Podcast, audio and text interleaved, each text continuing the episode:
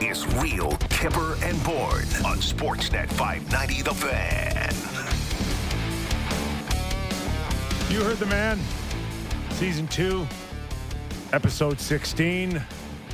Fair warning to you all that in the next two hours, if this show sucks, it's not our fault. and it's not Derek Brandale's fault, Jen Rolnick's fault, Sammy McKee's fault. It won't be our guests' fault.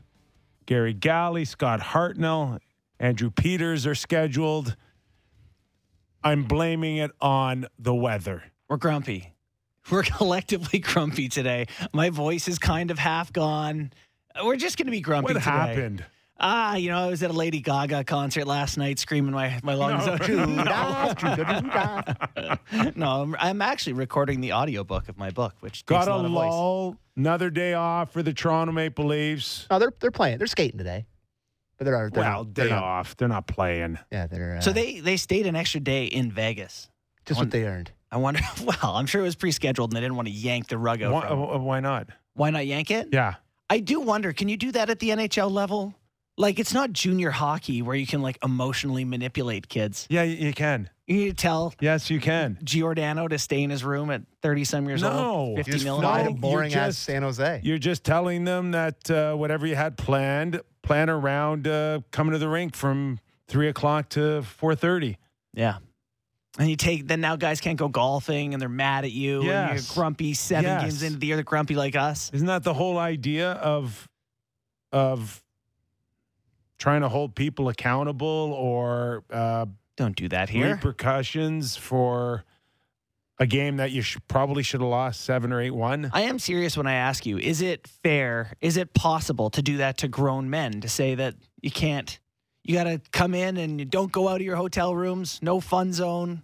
We're all frustrated. No, you're now you're you're truly treating them like they're seven years of age. Yeah. But you could Say, make, you okay, could have have a meeting at you could have made them come to the rink yesterday. Yeah. That's all. Okay. No more, no less. But That's the type of thing that when I played made me so pissy. I just, I like, listen, give us a I'm t- I, I've I've been there on a number of occasions. W- We've been in L.A., uh, Florida, and make no mistake about it, the boys make plans. And one of them would have been for sure uh, a golf outing yesterday. yes. If you had the day off, you stayed in Vegas, you're finding Wolf Creek. Is that the you're finding somewhere fun. and you know someone the- knows someone who the- set them up and the lunch, uh, the, the the pops, yeah. they would have been flowing yesterday. And th- there might be two cool schools of thought: is that hey, they were at home for a long t- period of time. Mm-hmm. The idea was to get them on the road. No Toronto circus. Just let them bond. Maybe that's what they need. Just to get into a room and they're together four and three, not sit two on a and golf course, sit on a golf course, talk about it. So there's a couple of different angles that you could take on it. Okay. But if it's tough love, it still works. Mhm. There, there's only one thing worse than taking guys uh, play a play date away. What's that? Take away their ice time next. Yeah. That's the only other somewhere. thing is that if this doesn't work and you come out flat against San Jose, Mm. then maybe it's a, a lesson learned for the next the next time. Yeah, I'm telling you though, it, it did always frustrate me. Like, I remember like having 11:30 curfew on New Year's Eve twice in my career. I think because we had lost hockey games. And it's like, is that really making a difference? Well, one thing I would say that I didn't notice, uh, didn't notice any social media from any of the Leafs who sometimes like to post things on social media. I bet. I bet there was team instruction. Like, hey, we just came off a pretty bad loss. but We're- if they win in be- Vegas, they win in Vegas, we're seeing some golfing pics, guaranteed. We got no willy nipples on Instagram now. not even one. I thought for sure we'd get one. An Yeah. unbuttoned shirtless But top. we had that conversation before the Vegas game and we Right. said win. yeah. It's it's hard to show I think uh and it's it's not a horrible horrible record, but it's a horrible horrible like three games, The three losses are not right? Yeah, the losses. They're losses. bad. been- They're bad losses. yeah, pretty definitive. So, no, don't you don't get to show everybody that uh, you know the world's great right now. yeah. To to be uh, a Toronto Maple Leaf. So is this related to being a Toronto Maple Leaf? Like, if you're, is this even a story? If you're in a smaller market, Well, we only bring this up Right. because our boy Sammy had just spoken to us moments before we went on air and said, Hey, the New York Yankees, some of them are complaining how tough Sam's it voice. is to be a New York Yankee and Don't the I sound like- expectations to win are so bad. did I did I frame it correctly, Sammy? You did. You did. I can find. I'm just going to quickly pull up the quote here that they had, but basically they're saying that the weight of being a New York Yankee is getting heavier and heavier with all the passing. making uh, it worse to be a Yankee, which you find relatable to being a Toronto well, here's Maple here's what it here's what the uh, the quote is, and this is from uh, an article. Uh, this is from an article in New York that says more than one Yankees player has told his agent this week that playing at the stadium last weekend was unusually a unusually brutal experience. It was hard for many teammates to believe that fans booed Aaron Judge. Even a difficult person, an underperformer like Josh Donaldson, say that again, was turned into a somewhat sympathetic figure internally by the force of the jeering. Uh, the second part is now the clubhouse itself feels crushed under the weight of that brand. More than I've ever seen. Players don't want to be Yankees. The team needs to find a way to change the message and tone. Though all these, uh, though all after all these years, doing so might be near impossible. Do I need to call you a wambulance? so that's by Andy Martino from SNY. So how There do you you change that if you're inside the organization? Do you knock on everyone's front door and just say, "Hey, Be nicer." Please be nicer. Say nice things on the internet." Is that uh, or do you start with the media? Do you buy them lunch every day? Like how do I- you where, where do you where do you start that process? It is funny, you know, there's 32 teams in hockey, and expectations that you win a championship are pretty high, you know, for good teams. I guess players don't get to enjoy the fruits of being a Toronto Maple Leaf the way that they used to. Like, I think players used to be held up as more heroes regardless of how it went. Like, oh, shucks, we suffered a tough loss. Is it is it different now being in a major market, being under the scrutiny of win or you're getting booed? Imagine booing Aaron Judge after the season he just had. To me- Ridiculous. to me, there's no comparison between what's harder, being a Yankee and being a Leaf. Being a Yankee is a hundred times harder than being a Leaf, if you ask me. Yeah. I, I, I think it's a way more cutthroat. Well, uh, Don't you think it's a Well, first of all, uh, just the, the sheer numbers, and I experienced this as a New York Ranger. That you know, we're pretty popular there, but we're like compared to the Yankees? we're page ten on the sports page after you get through the Jets, Yankees, Right. Giants, Yeah. Knicks. uh, Knicks, uh, and and you can get lost. And but once you get into your your your your core hockey group, yeah, that you can feel it. But we're, we're talking about a, a city that has what eight million people, twelve million people, compared to Toronto, which is GTA ish half. Yeah. So from the sheer numbers, there is no comparison. Well, the comparison And- and- is and the most popular team in the market. I think the Yankees. I I, I, I don't know. I've Uh, never really done this, but I think the Yankees would probably be the number one team in, in New York, agreed. right? Probably in all sports, maybe Dallas Yeah. Cowboys or, Yeah. you know. So I think the, the the, comparison would be that the, Manchester. that the I mean, Leafs are- worldwide. Yeah. that the Leafs are the number one team in this market, in this country, probably. If you're Yeah. going to across all sports teams, the Leafs are probably the most popular. And For if sure. you did with the Yankees, they're probably the most popular. So that's the comparison. But I don't think it's nearly as cutthroat here for the Leafs as it is for the Yankees. But if you ask certain players, they would say it's cutthroat here. Yeah, if you're Mitch Marner and you're like, sorry, all I do is score goals. I had 100 points last year. You know, why am I not Mi- the Mi- I'm from ha- here? Mi- or Mitch why- has been the most pol- polarizing by far. like, why am I not the most beloved player in Leafs history? because they haven't won, got to the first round. Right. I mean, it. but it, this is the point: is that scrutiny is so heavy. But the Yankees expect championships. That's what they they measure every season Yeah. against winning a championship or not winning a championship. Here, you don't have to win a championship. you have to have some good playoff but- performances. But the expectations have been built the moment Brendan Shanahan came in that he was going to be the difference maker here. And when Babcock signed, the trajectory was by now. Oh yeah, by Oh, now better than championship. this. Yes, yeah. absolutely. So, Yes. w- You think championship? Yeah, oh, 100%. yeah. I think 100 100%. fair, fair there. And I do believe that uh, maybe the first half a dozen games have shown an indication of maybe more frustration than even past seasons, all of Brendan's past seasons. Mhm. And usually the frustration comes the moment after they get knocked out in the first round. But judging by what we've seen in the first six or seven games here, you don't get any sense at all that if they don't kind of straighten this out and start showing that they are a, a, top team that's going to compete for 100 plus points and challenge for the Atlantic, that things can't get ugly for some of the players here. Oh, I think he could get ugly for sure. You know, I But I think it's more. I to me, it's more a product of the way the player has changed as opposed to the way the fan has changed. Don't you think? Like, I don't think fans now. I just think it's an accessibility thing as opposed to how hard fans are on them. As you know, like you can just get at them now. I could send Mitch Marner an, an Instagram on DM on Instagram as opposed to. I don't think fans are any more. You can DM Mitch Marner? Uh, pretty sure. Yeah, No. let's no. check.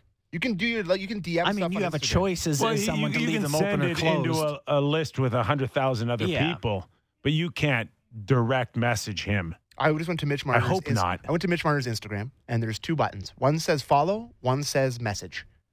Send So- Mitchy a message. I See if he'll send- come on our show. I could send him a message. I got to get through six layers That's of just PR. not for right. that. Let's find out. Can we get Let's find out Twitter? if this works. Can we get Twitter on the phone? No, it's not on Twitter. On Instagram. you Oh, do that. Yeah, Instagram. Yeah, So I think I don't think fans are any. You Worse think or fa- you think fans in the '80s at Yankee Stadium were less were were like were lighter than they are now? You don't think they would be acting the exact same way? Well, that- if they had the Well, ability so to here's the reach the, point then. players, So here's the point. I would imagine fans have could've always been the ugly. same. Fans have always been the same, but now players can feel the weight of the volume more because they can be directly contacted.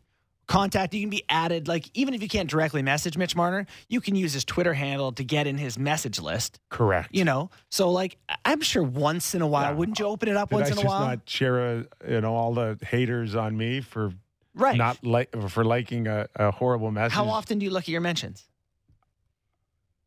Um, probably daily. Yeah. I would say daily. Like I, I would bet if we were a more popular first- show, you'd check less often. the, the- you know the whole idea of, of Twitter is to be informed and Yeah. what's going out there, what's out there, and is there news out there?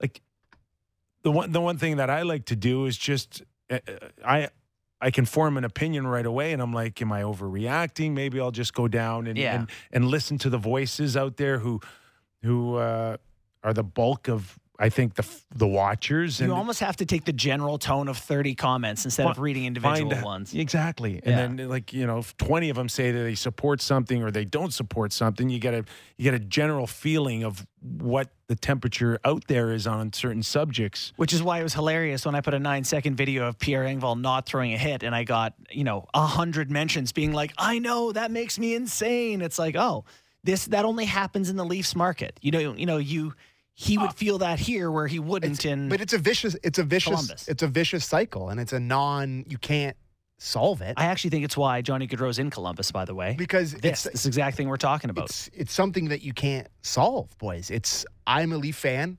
I want them to win. I don't, but I'm not the type of Leaf fan that's going to go on and tell Mitch Marner or Auston Matthews that you guys suck and at them on Twitter. I, like I don't care nearly enough to do something like that. I'm not that much of an idiot. But there that. are thousands, Thousands. upon thousands that will. for And so it's probably less fun to be a Leaf because you hear it now when it's don't- going well. But I think I think it's probably less fun to be. Well, it's not less fun to play in the a pro NHL. athlete. I think any athlete. Well, no, it's any definitely market. less fun to be a, a pro athlete now than it was when Nick played or, It- or when my dad played before that. It uh and definitely less fun. again, from sheer volume, Toronto is the hardest in Canada. But you ask Carey Price Mhm. what he's experienced. How much fun is Bruce Boudreau times. having right now? Bruce Boudreau, Bo Horvat, JT Miller out in Vancouver. I, I would be petrified if I was them to go down uh, Their mentions? their mentions. yeah. Well, what's Bruce Boudreau got Alvin in his mentions in real life? What did Alvin say today about Boudreau? Um, I don't have it in front of me, but it All wasn't great. No. N- Didn't exactly Find have that the for coaches us, back. can you? Um, But So- that that uh, you know to me, it's just volume. Then Sammy's right about that. There's guys more people these- and they can they get get to you. followed home. Yeah, it's creepy. It's not an easy decision to say, do I want to go out for dinner tonight in, in Toronto and Montreal and Vancouver right now? hmm Yeah, the internet is a place you- you're supposed to stay away from. I think if you live in these places. Was it, I think talking to Luke Gazdic, he said that in Edmonton he felt that more. Like they, there's more. Like when you would go out, people recognized you at even Yeah. higher level in a smaller town like that. Something we should probably mention before we get to And- Gary Yes, is that Jake Muzzin went on LTIR. We should probably get to that piece of news. LTIR for Jake Muzzin. Yesterday, Yeah, last night, kind of. It was last night, yeah. Jake Muzzin went on I guess- LTIR. uh, Why did it take so long? Why didn't they do it right away? Does anyone know? We don't know. I, like, that would have to do with uh, diagnosis. no, no, that would have to do with salary capping implications. That's what it would have to do with. Basically, trying to stretch the time they can be into LTIR once Matt Murray comes back. Trust me, whatever it is, Yeah. it benefited the Leafs not putting him on LTR, LTIR earlier. Because they knew right away it was LT. Like Mitch Marner came out and was like, if he can ever walk his dog again, you know, Godspeed. I know he didn't say that, but you get the idea. Like they were aware that this was not good for Jake Muzzin. So curious to me that, that it took this long, but now it's the question is, okay, you don't have Jake Muzzin, a big part of the decor that you had traded for years ago. What do you do now? Do you trade and spend that money? Because if you spend that money and then he comes back, you're hosed. So your hands Um, are tied. It it depends on what you're looking for right now and where other where other places can you shed payroll. And I threw out uh, last week Kerfoot's contract. If you unload Kerfoot's con- contract at 3.5, then it would alleviate uh, Jake Muzzin's potential return. Yeah, see, this is a tough spot though, because now, so you think you they should trade and use the space, and if Muzzin comes back, then they should they can make room by moving off someone like Kerfoot. Correct. Yeah, interesting to know. So, how, so how come? Go ahead. No, no, go ahead. You're Uh, good. How comfortable do you feel then saying to Kyle Dubas, who doesn't have a contract for next year, okay, make a big trade, trade 'cause to replace Muzzin, you're trading a first, Yeah. you're trading a big pick to get someone good enough with a higher salary, presumably, and, and the guy doesn't even have a deal for next year. I, I don't. Uh, as long as, as long as uh, Kyle Dubas is here and he's got Brendan Shanahan beside him, there's there's just no way that Brendan would allow Kyle to continue as the general manager with or without an extension next year, um, and not have the faith for him to just do what's best for the team. So I, I don't see it as a a roadblock. I don't see Brendan Shanahan in the back of his mind going, "Do I want to give this guy the the the keys to the the castle here um, while he has no contract next year?"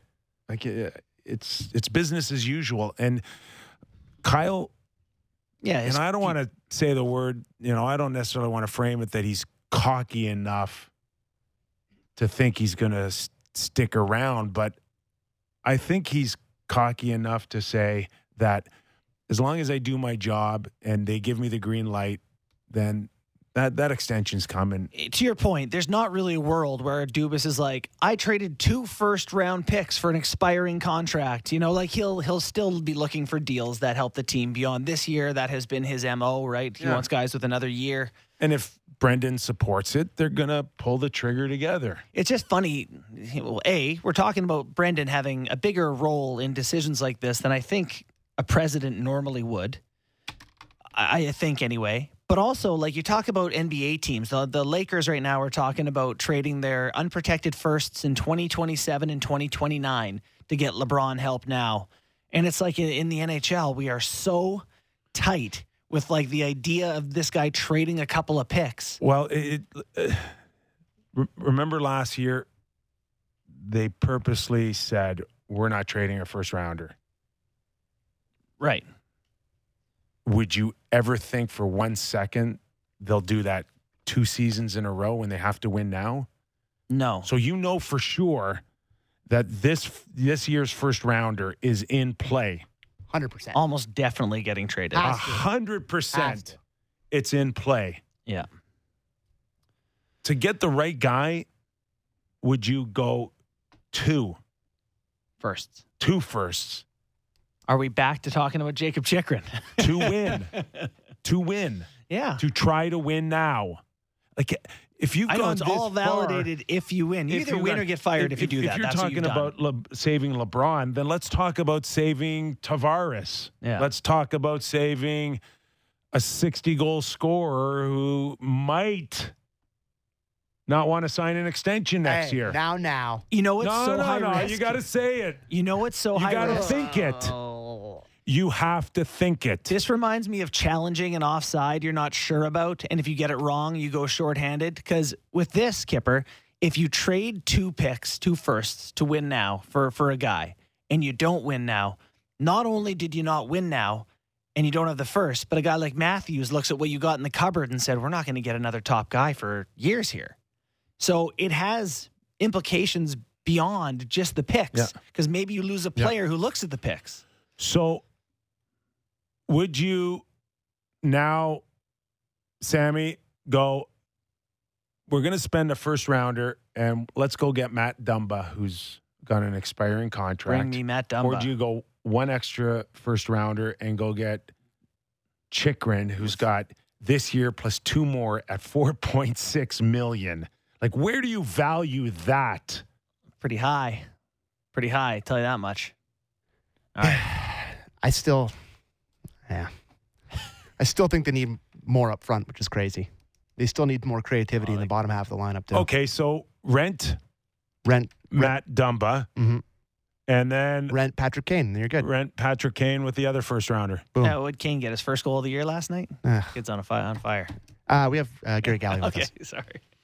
All right, someone who's uh, friend of the show all last season did a terrific job for us. Back again, season debut, Gary Galley. How's it going, boys? Good pal, how are you? Uh, awesome, awesome. So I don't know if you caught any of our conversation off the top, but uh, our boy Sammy uh, had mentioned that there's some New York Yankees that have really acknowledged that uh, like it's almost next to impossible to please the fans out of New York unless you win a championship, and when you when you don't, it's it's miserable.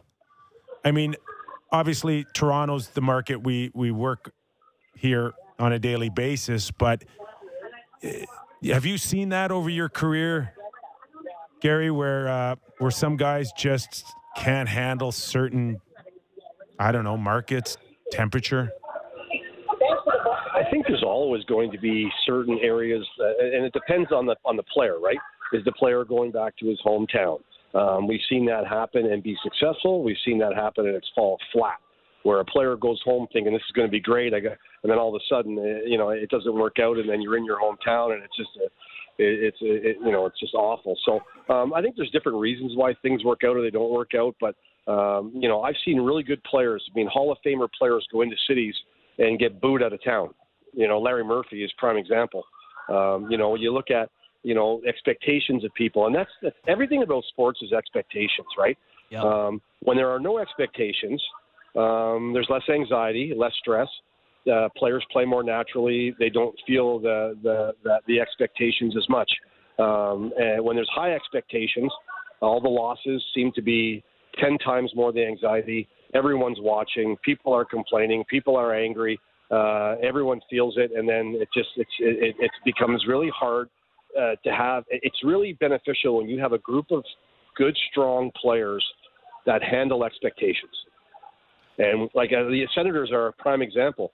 Years with no expectations, and then all of a sudden last year, the GM throws out a statement, and there were expectations, and they failed miserably. This year, uh, they tempered those expectations a little bit and and set it up with a we want to play meaningful games when it gets to March and April, which is a much better statement to make. Yeah. So so now uh, they come out of the gate and they've had a pretty good start. But now I'm in Ottawa. I live here, expectations are starting to grow ahead of where they are. So now it's going to be a matter of how DJ Smith and this team handles those expectations and stays in the ballpark. Stay stay in the mainframe. Don't get outside where the noise is. Stay in the mainframe. And yeah, you know the Yankees and, and Aaron Judge and all that. What's going on there? It's it, you know it's hard. A guy hits 62 homers and and ignites the crowd and Roger Maris's record and the whole bit, and then you know has an off series or has an off playoff, and all of a sudden you know, booing him out of town, right? I mean, it, it, it's tough. So, so where's uh, Claude Giroux coming back home? Are they expecting him uh, to be that top player that he was for a lot of years, that that point guy in, Philly, or is he finding his place in the latter part of his career? I, I think they're giving they're they're going to give they're going to give Giroux um, a nice wide palette to work with him. I don't think there there is they're placing any number of points they think he should score. Whatever they want his leadership. Uh, they want his ability to to maybe help the power play in the face-off circle. But I don't think they're like the fans here are going, man, he better get this many points or else. I think they realize, you know, he has a lot of uh, layers to him that are going to be beneficial. If it's not just in points, he's going to help in some other areas, and it could be a calming effect, and it could be it could be helping the team with expectations and saying, hey guys, I know that we've won some games and everyone's talking us up and we're the talk of the town. Stay, you know, stay grounded, stay grounded. Uh, you know, and, and, and Nick, you've been part of a, a, an exceptional playoff run in New York. You know what it's like, and you have leaders in that room that keep you grounded, that never let you get too high, never let you get too low. Try to keep that even keel. When you win, act like you've won before. You know, when you lose, you got to let them go. Short-term memory. Get back to the to the game plan and get back at it again. That's how successful teams win. And and you've been a part of that, so you know that. But it's easier to talk about it than actually yeah. to do it. Especially like picture if you're Vancouver and you know you're a better team than what you're showing. You know all these things, but now eh, you know it's just it, extra weight is landing and landing, and and, and it can it can really spit out of control because you can't make the playoffs in October, but you can miss it in October, and, and that's what Vancouver is is scarily on the edge of that happening. It's funny you talk about expectations. The two teams with the longest winning streaks in the NHL are Ottawa and Chicago, who both had absolutely none. So I think you're bang on there.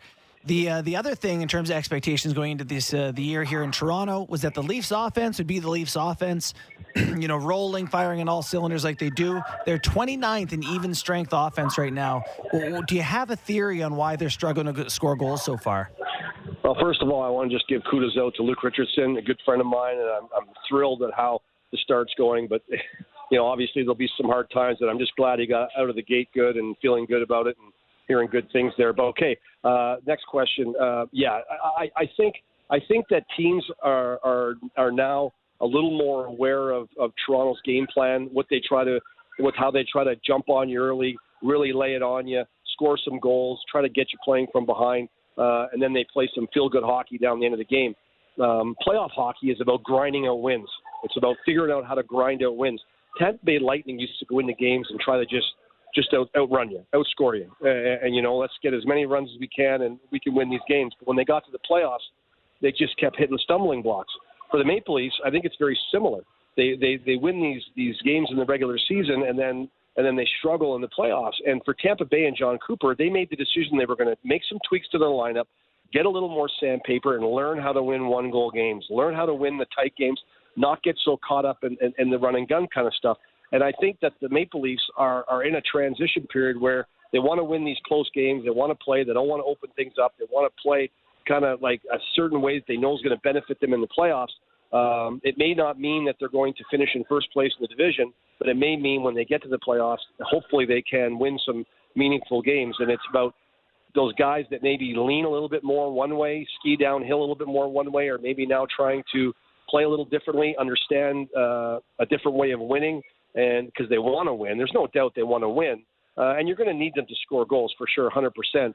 Uh, but maybe in that transition, um, you know, things haven't gone as well as they'd hoped for, uh, and they've got to figure it out. Uh, you know, I, I think I'm, I'm not really worried about Toronto. I think everything will, will come around and they'll they'll be just fine. Um, but you know, it, it's a lot of expectations and a lot of and a lot of weight on the shoulders of Dubas and Sheldon Keefe. I mean, when you come out and make statements as a coach now, and I always get blown away why a coach will come out and leave an end a, a sentence without a period on it. You know, you got to make your sentences with a period on the end, dead stop. When you leave things open, I think you leave things open for people to just add to the rest of the sentence for you. You know, Bruce Boudreau. I mean, you can't understand what he's going through. You know, he's a good coach. He's a good person, and you and you think, wow, you know, he, this is a tough situation. But some of some of his interviews, following some of those games, you were like, okay, you got to put a period there. You better stop right there because even though you're angry and you're frustrated, it bleeds over, and then and then you got to come back and answer questions as to what you said before, which. eh, eh, You know, Nick, hey guys, you tell me, and you could ask your dad too, Borny. Like, did the coach ever apologize for anything he ever said when he was mad at you? Lord. I don't recall anybody ever anybody ever coming up and say, "Well, you know what? I think I didn't say that correctly. I, I what I really meant to say was, hey, how about this? I'm I'm peeved off, okay, and I said it. Maybe I said some things, but I'm mad and I'm angry, and I expect more from you. And, and it's not because I'm trying to be a, an ass. I just want more from you, and I know it's there. And it's time. It's time that we, you know, start doing this more. I, I have nothing, no problem with that. I mean, there are sometimes coaches, man, would, wanted to kill me. I didn't blame them, but, you know, but I didn't expect them to come back and apologize. I, I just find that everything is everybody's so sensitive now. You know, it's a different type of hockey player now. There's a sensitivity, and so the coaching has to be different because you're not just coaching, uh, you know, a system and how to play a system and do the system. You're coaching personalities now. It's a lot more difficult. I can't find one person that told me that. Uh, yeah, it's uh, it's a good thing that he did that. you know, Oh, what's that, for Sheldon? backtrack? Yeah, for, Oh, yeah. for Sheldon to backtrack. Uh, uh, moving forward, uh, Auston Matthews, we saw almost a sure goal taken away from him uh, in Vegas on uh, Monday night. But other than that, I, I'm kind of hard pressed to to see a consistency of great looks that we're accustomed to seeing him from game in game out.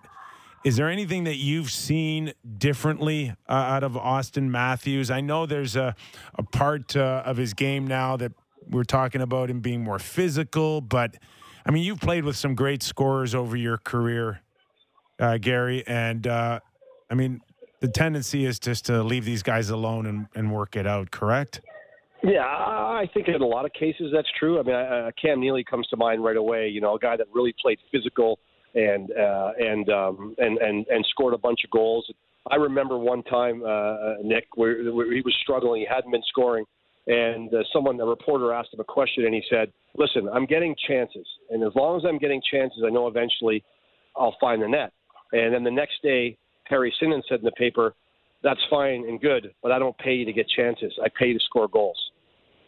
Okay, so there's a there's a, a, a- you know he has to score goals. That's what he gets paid for. So uh, you know, and, and no one knows that more than Auston Matthews. He hasn't found his swagger yet. That is for sure. You don't see that swagger that you see when he's when he's really taking control of the ice, and when he takes control of the ice. There were times last year in games that I I covered, and it was insane to watch him take control of a hockey game with his size, his strength, his attack, uh, his vision of the ice. I mean, I haven't seen that yet. It's not. I'm not saying he's playing bad. I'm just saying I haven't seen that kind of swagger yet. You also have to understand that there's a there's a book out on him too now. That if you play him extremely physically hard and you really you know get on the edge with him, that you can you can deter him a little bit. And you saw Jamie Benn give him that shot. There's there's a, there's a book out there that you can play hard on him, and I think in in return he's trying to be more physical too. Um, uh, but he doesn't have the nastiness of a Cam Neely. He's not a guy who's going to drop the gloves, grab you, and, and throw you around. You know, uh, he,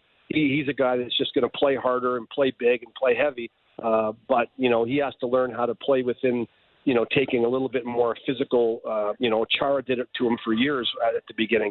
You know, he's. You know, this is something that a goal scorer like that in the National Hockey League now has to put up with because you don't have you don't have the sheriff anymore on your team all the time that goes out and straightens all that up. You know, eh, you, that's not around anymore. and he took a, a really healthy shot from Jamie Benn in the ribs. And the other book on him, too, is he won't come back at you. Gary, we played the game long enough where we had a pretty good list of the guys. If we were going to give them a shot, we knew the ones that were going to come back at us, didn't we? Oh yeah, you you you better before you kick the dog, you better be, you better know that it, which ones bite. Yeah, that is a very real thing. And I think something we've talked about on this show several times. And one of the people we've talked about is Michael Bunting and how he kind of is forced into this role to play it, to chase guys that hit Matthews, and it's not natural to him. It looks like they're going away from it entirely. It looks like Kerfoot is going to be in the top six now, uh, Bunting on his way out. What are your thoughts on Bunting's play so far and his role with this team in the years ahead?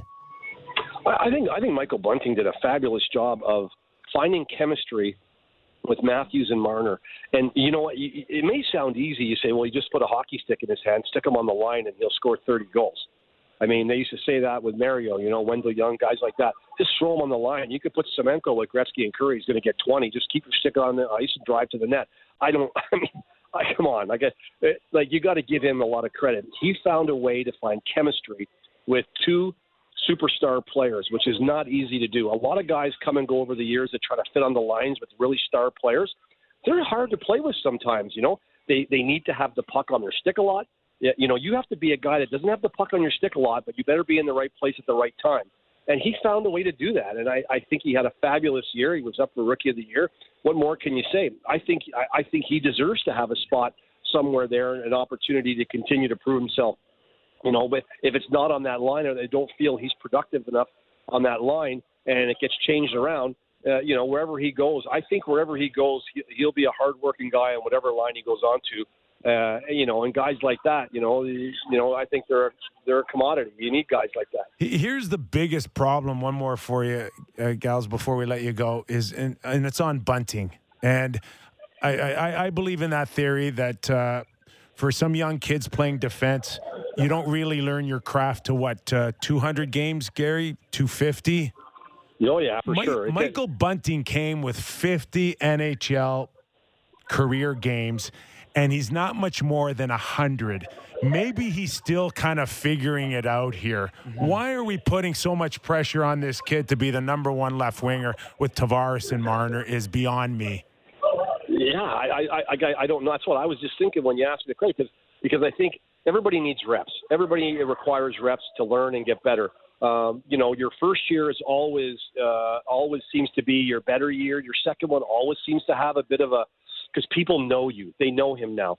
They know he tries to draw penalties. They know uh, that, you know he's going to play with a bit of edge. They know when you go into corners, you got to be. I think people just know more about him, so they play him a little bit differently. So your second year, you kind of got to get through it, and then hopefully in the third and fourth year, uh, you're coming right back at it.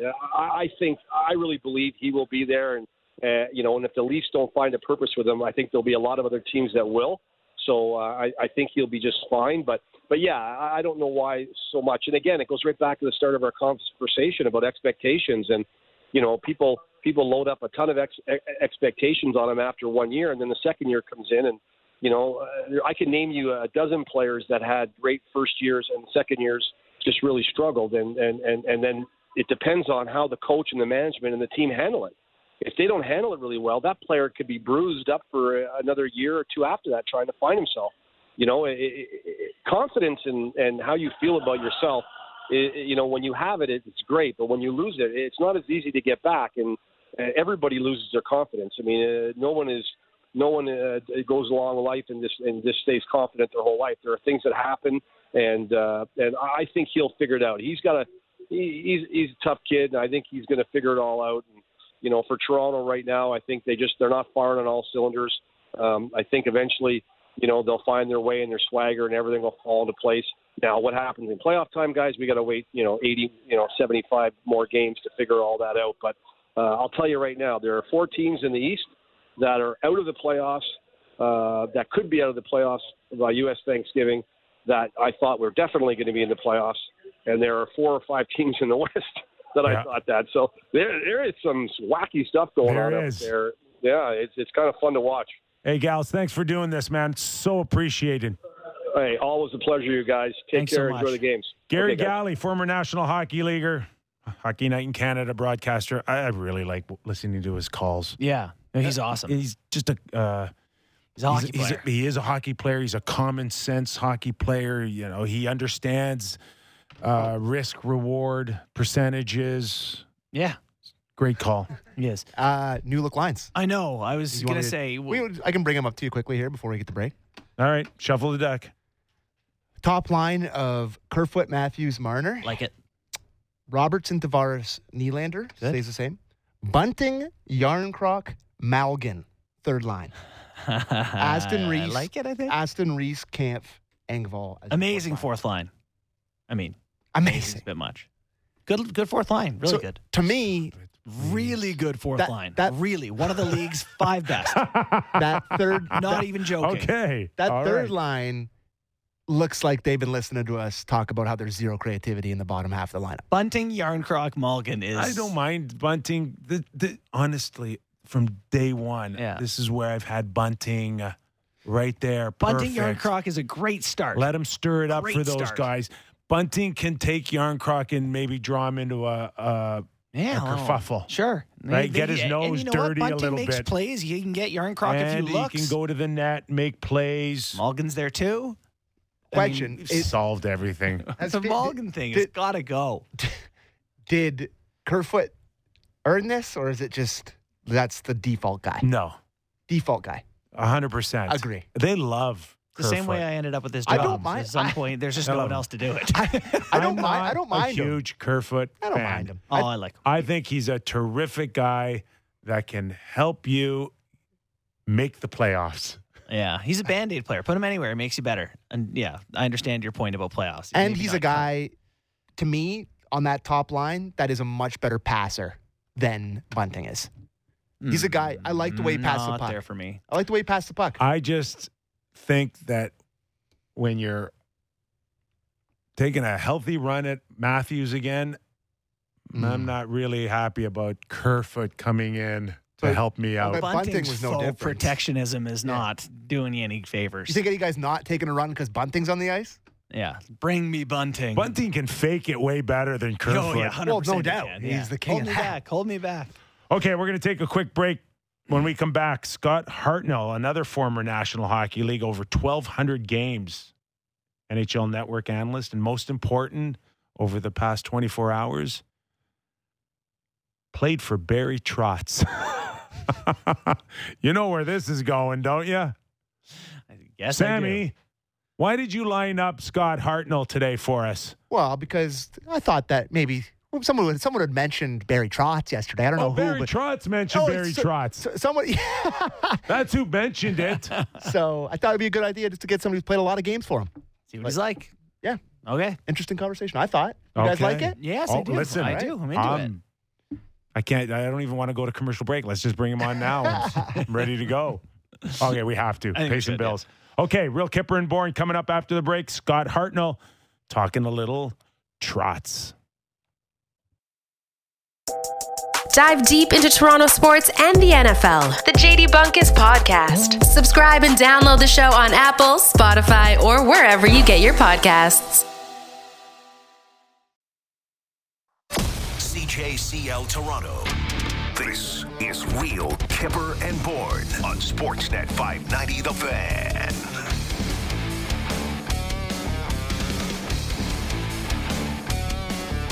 Our show doesn't suck as bad as I thought it was at no, the start of the show. It's surprisingly decent. Not bad. Low expe- You know, Galley talked to a low expectations. According to us, We, doesn't s- suck. we set the, the bar low. We're doing all right. You know how I know? Pretty, pretty, pretty good. I'll take that review. Thank you. And I Larry. know it's going to get a lot better here with our next guest. Oh yeah. Scott Hartnell, one of the best character guys you'll ever find in the last, what, uh, 100 years? What an introduction. Thanks, guys. How are we? We're good. How are you? Where are you these days? NHL Network? What do you got going? Yeah, a little NHL Network, uh, some pre intermissions and post for the, the high flying Flyers uh, in Philadelphia. And um, want to start there there off too with John Tortorella. And uh, yeah, so doing a, a bunch of those games uh, as well. So, Well- yeah, life is good. We're going to get to the Tortorella factor in Philly for sure. But um, I think you're aware that uh, in this market, you know how crazy it can get in Toronto. Uh, a certain individual yesterday, uh, who happened to be the third winningest coach in NHL history, if I'm not mistaken, Sounds right. Had mentioned that he might be intrigued to coach one day in Canada on an original six team. Now, last time I checked, we had like 60 teams in the league, but only two original t- six teams in Canada. So I started eliminating uh, a few real quick here, Scott. Um, just your initial thoughts when you first heard Barry Trotz drop this one. Well, he's, he's you know one of the best coaches and one of the most winningest coaches in in the NHL history for a reason, right? He's uh, he gets things done. Uh, you know, in Nashville, uh, my early years in 2000, there, um, you know, there's no salary cap, but we didn't spend any money on on players. But uh, we were competitive. We were, you know, a very well coached team. Systems were uh, implemented. You had to play the right way. Um, you know, not only is he a, a great coach, but he's a great human being too, right? And, and you get, I think, more from from players when uh, you know your head coach cares about you and your your girlfriend, spouse, family, things like that, right? So it's uh, it's it's the whole package with with Trotzy, and it's not just a, a one dimensional, you know, play hard and and do this, we'll be fine. It's uh, uh, he just cares so much about you know everything involved in in the hockey world, which is which is hard to find. The one criticism I've heard of this suggestion about, his fit in Toronto would be that he is defensive focused, you know, and that this team is not actually that bad defensively. Um, what are your thoughts on the way he coaches? Is it really dictated to sort of driven just towards the defensive side of things? Well, it's uh, sorry, uh, it's yeah, he's defensive minded, but look what he did in uh, in Washington, right? A team that loved to score goals, and and you know he kind of dialed those guys in. He held uh, you know one of the best players uh, ever, uh, Alex Ovechkin, uh, to a, higher standard, uh, a higher uh, level of play. Not only offensively, obviously you let him do his things, but you know you got to back check hard, and you know I think that was one of the reasons why. You know, uh, the Washington Capitals won a Stanley Cup. It, it was fun and dandy when you're you know, leading the scoring race and putting all these goals and all that kind of stuff. But you know, when you actually want to win and realize that's what it's all about, you know, that turned that team around. And you know, obviously was very shocked that he never got rehired uh, after they won. But uh, you know, in in Toronto, I think it'd be a great case of, you know. I'm not saying uh, Keefe has, has done a terrible job, but if it does happen, it's it's a good guy to get in there, obviously. So yeah, and we've all been around the game long enough to figure out that uh, when a team is in a win now mode, like the Leafs, and they might feel that maybe in a week, two weeks, a month from now, I don't know when, but they don't have the right guy to push the right buttons to to get this team over the top. You go to someone who can, and you know, is that is that what uh, Barry would do? Would he would he make them more accountable? Would he would he be that harder nosed type of coach than maybe the perception that Sheldon has right now for this team? Uh, well, yeah, you know, I, I, you know, Sheldon, I'm sure he uh, is a great guy and, and you know, a great everything, right? He's gotten some a lot of points in these guys the regular season. It's it's just you know, come crunch time when you want it want the most, it's, it, they've fallen short, uh, you know, miserably. uh, you know, the past you know six, eight years, whatever it's been, right? So, um, you know, Trotzy's got a, a, proven track record of of you know taking a team that doesn't have much and taking them as far as he can get them, and he's taken great teams and and uh, a great team and pushed them over the edge. So it's uh, you know. Uh, would he be a great candidate? Hands down, he would. You know, and uh, you know, I'm not trying to you know roast anybody here uh, either. So.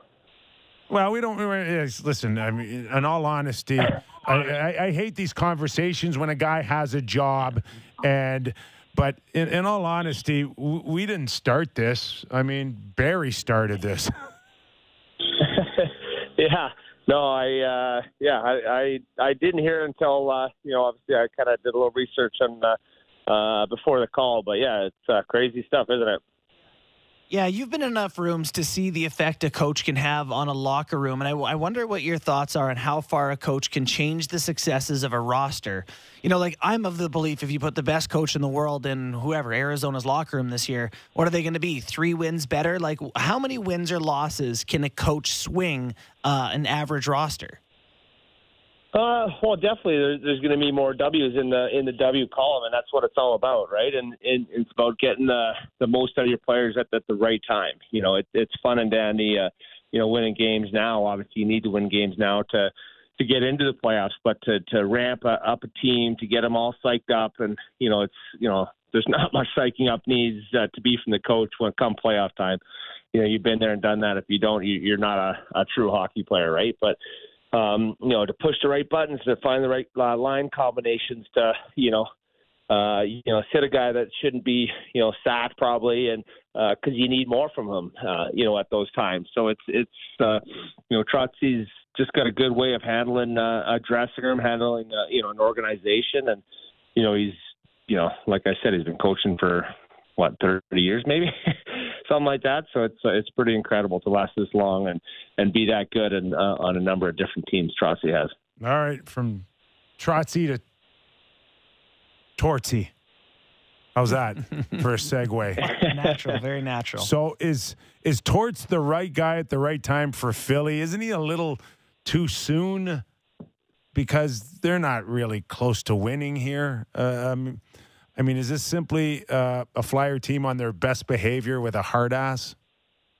Yeah, it's you know I you know I talked to uh, management this summer and you know they obviously asked me about Tortorella and and uh, you know in Columbus I had him when we were we started 0 and 8 and and Todd Richards got let go and and you know Torts came in and you know, it was it was an immediate, you know, wow factor. You hear all the stories about him being a, a hard ass, and um, you know, making people's lives miserable and, you know, not making it fun at the rink. Yeah, it, it was still fun to go to the rink, but you didn't know, uh, uh, you just had to be on guard, right? Uh, on point when he's uh, in, in the locker room, you know, kind of changing the culture of a team. Columbus was uh, a losing team since its existence in, in 2000, right? And, and, or 98, whatever it was. And, uh, you know, he came in and, and it was literally the day that he walked in that room, it was a change of mindset for us and and the players. And and it's not just them it's the the trainers and the medical guys and the the management and and you know kind of changing everyone's attitude right? And and so he came in and it was you know right off the bat it was okay this is you know I can see us winning some games or playing the right way blocking shots everyone's buying in. And you know yeah he's you know scratched like you know Pierre uh, Pierre Luc Dubois a couple years ago, and and uh, you know he got uh, Ryan Johansen traded right off the bat, but you know he believed that you know he could win. Um, you know, without those guys and getting some good guys uh, in return, and and just kind of what he's done. I don't know if I'm making sense, but it's just uh, mm. uh, you know I, I kind of thought for me uh, personally, I, I was never held accountable for you know a stupid penalty or a bad back check or a long shift, and and right off the bat it was you know, one of my first healthy scratches, you know, after after a bad penalty late in the game, they scored and won. And I was like, geez, I wish I would have had that at, at 22 years old. Yeah. You know what I mean? I wouldn't have taken uh, all these stupid penalties throughout my whole prime of my career, right? And and uh, you know, I look at Nashville's roster, or sorry, uh, Philadelphia's roster, and uh, the amount of uh, impressionable guys, young guys they have on this team, and, and some talent, right? And and he's going to turn those guys into to workhorses and and uh, getting the most out of them, but you know teaching them how to be a pro, a proper pro, where you come to work every day. It's it's a business. Yeah, you have your fun away from the rink, but when you're there, you're you're giving it your all, and, and there's no screwing around. And and you know he's made that clear last game when he didn't like uh, Konecny and, and Kevin Hayes' game, right? And you know those are the leading scorers playing unbelievable in the first five games, and you know one bad period, and, and you know they sit down for 20 minutes, and and they, he's going to see how they react, how the whole team reacts, and and he's going to you know see if they're you know true team guys and true. Uh, uh, believers in what uh, what he's got going there. So it's it's all it's all about tests. It's I wouldn't say it's mind games, but he's he's you know trying to get everyone kind of on board. Well, he's a big personality, and, and that's actually something I wanted to ask you about was the idea of personality as a player. One, one of the criticisms to bring it back to this Leafs team here is that you know, in the bottom of the order, they don't really have guys that go at you, that drag teammates into the fight. You know, I think of your game and the way you played, big personality guy, John at the opposition. Um, you know, I think some of that is a conscious decision, and maybe you can tell me it's not, and that's just the way you were as a person or whatever. But when you look at this Leafs team, do you think that you can have success if you don't have that? If you don't have the guys that kind of drag you into it, whether you want to be there or not?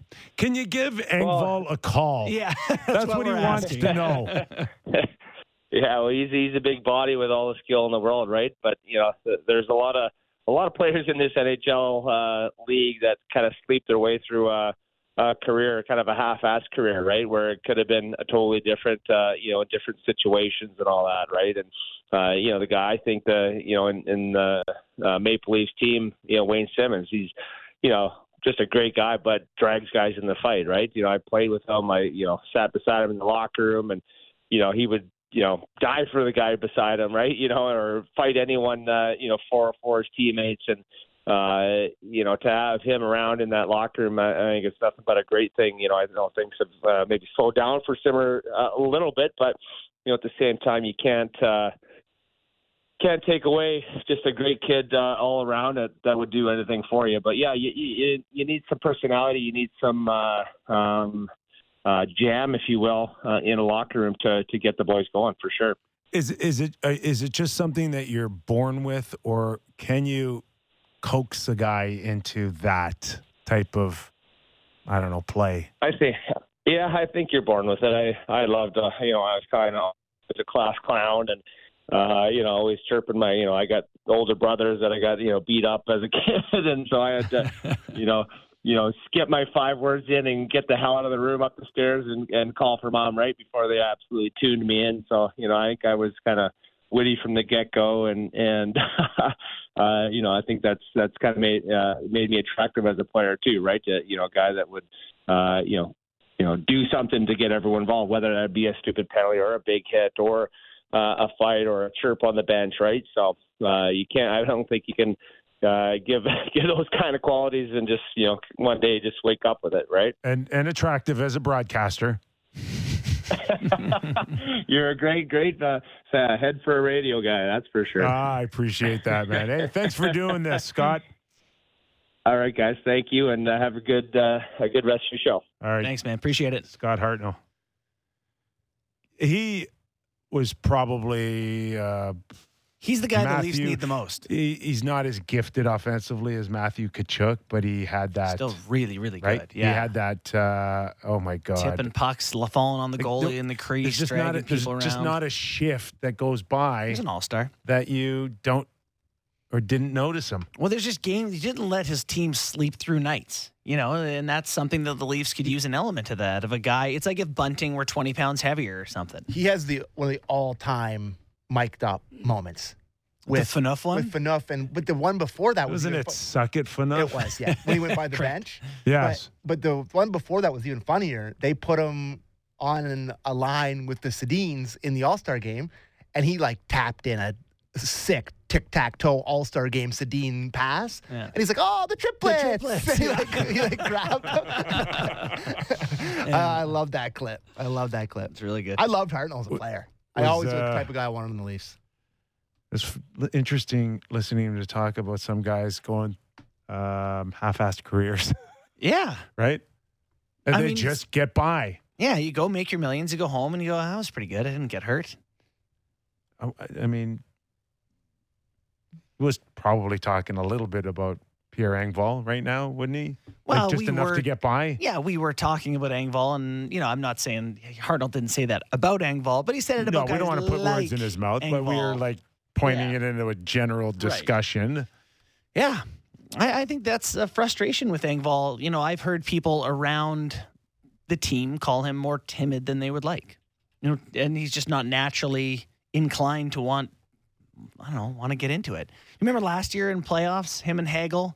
Hagel's all in his face, and Engvall's just like not. And Nick Paul laughed at him. That's right. Nick Paul's like, you wouldn't even go. You wouldn't even go Hagel. So I, I saw a little bit of Mikheyev have just a, a tad more of a of a streak in him right at the end. Yeah, as a player, but still Yes. not after the whistle or No, anything like but- that. But yeah, If somebody had worked with him the moment he came up, and and I think you could Engvall or Mikheyev. Mikheyev Yeah. and even Engvall, like I'd I put him in front of the mirror every day, and I'm saying you, you need to spend five minutes staring at yourself. That's a great five minutes. He's Every, a hunk. every, every- He's like, I, I'll, every I have to do day. less than I already do. every day, so you can realize how big you are.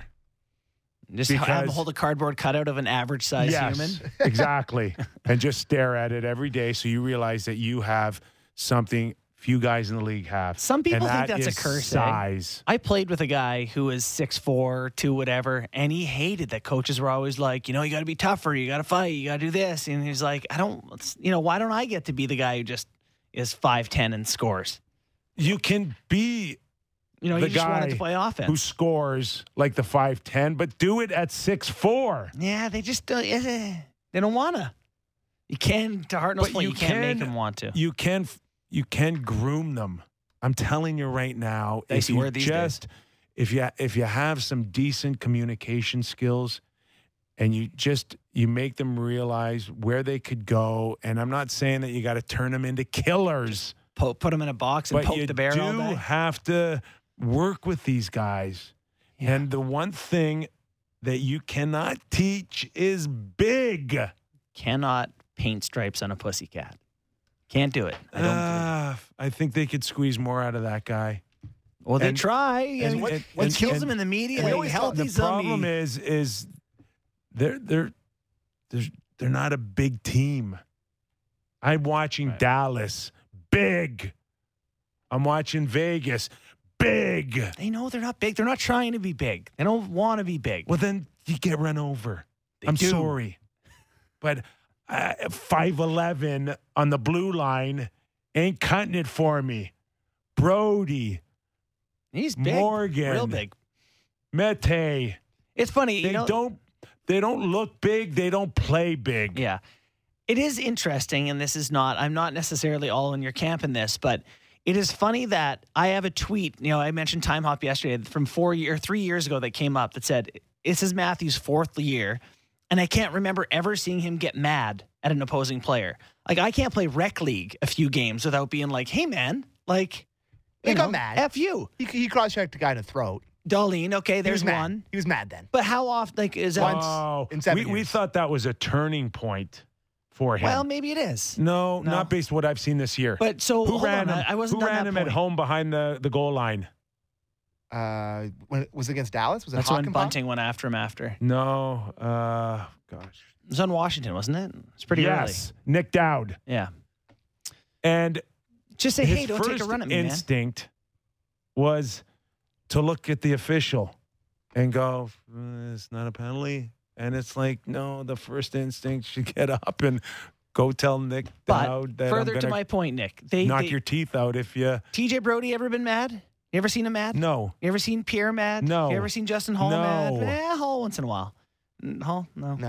Um, But No. go through the list. You just, it's crazy to play Uh, yes. hockey. Yes, I've seen It's him twice. crazy to play hockey. Like when you play rec hockey, like you play McKee, Mm-hmm. how often you end up just jawing at someone like, hey, buddy. Can I tell you something? Like, More okay, than I'd you- like to admit. E- Yes. Easy with your stick, pal. Yeah, like, we all hey. got to get up and go to work in like the morning, grab a guy pal. like, hey, you're a lawyer. Maybe don't whack me in the shins. gonna take this anymore. It is funny that they just don't organically in life as humans get mad at people once in a while.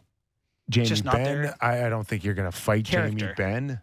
It's weird. But when you it is weird now you mention it. They have a lot of once in a while non-mad be guys. like- when you get cross-checked in the ribs, just go slash him back. Yeah, hey, look you in the Spear eye 'em. and say, It'll- how about you don't go, do that?" go that? spear him.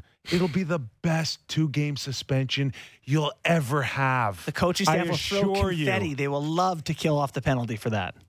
Go for it. Stick up for Forget, yourself. forget anything else except the message that it sends to everybody. But you know what? You're I couldn't not do it. getting free shots in me.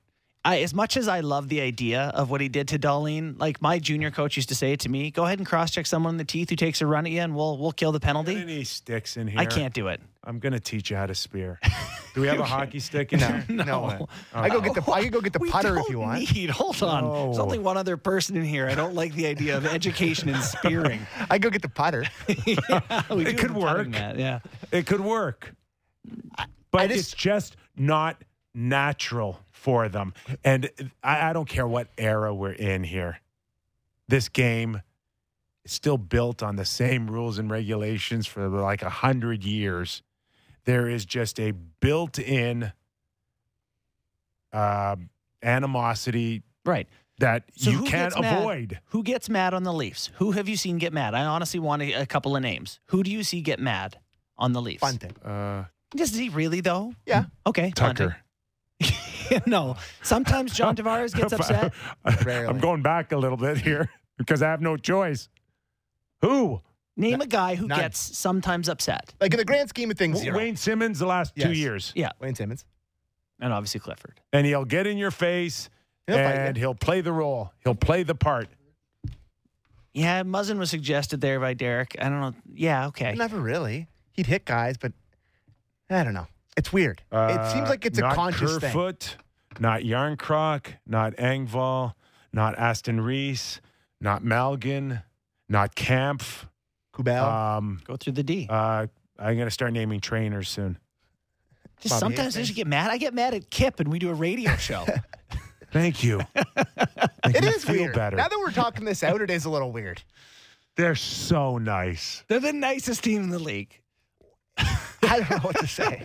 I feel like I don't think they're not tough. I think they're nice. I just say hate having this conversation because it makes it feel like we're just harping on it, but it is weird. It is a weird, weird thing Yeah. that there's just no mad men. The mad men. the lack of madmen.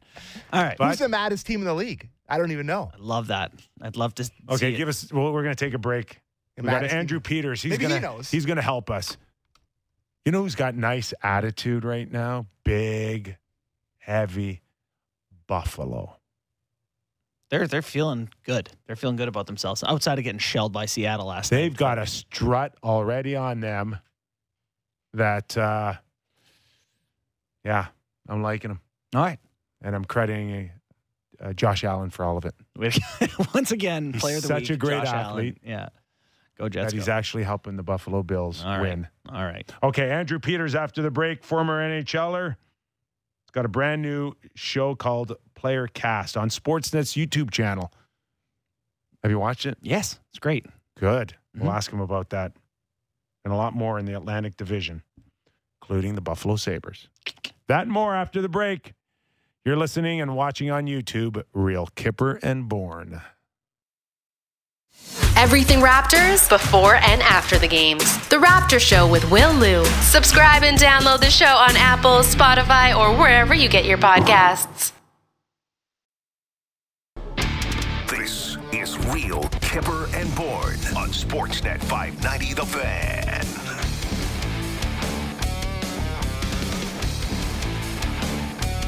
So what was it? It- Uh, Auston got a. He took a two-game suspension, didn't he, in the outdoor Yeah, game? Sure did. Yeah, cross checking the mouth. Yeah.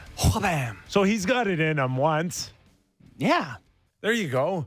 I know it's there. It's there with him most of all. He's going to find And that we- towards we the end of his career. I promise. And we do have to acknowledge Morgan Rielly jumping in off of uh, Rielly- the hit on yeah. Robertson Saturday night. So He'll get mad. we'll give a little credit there too as well. Sure.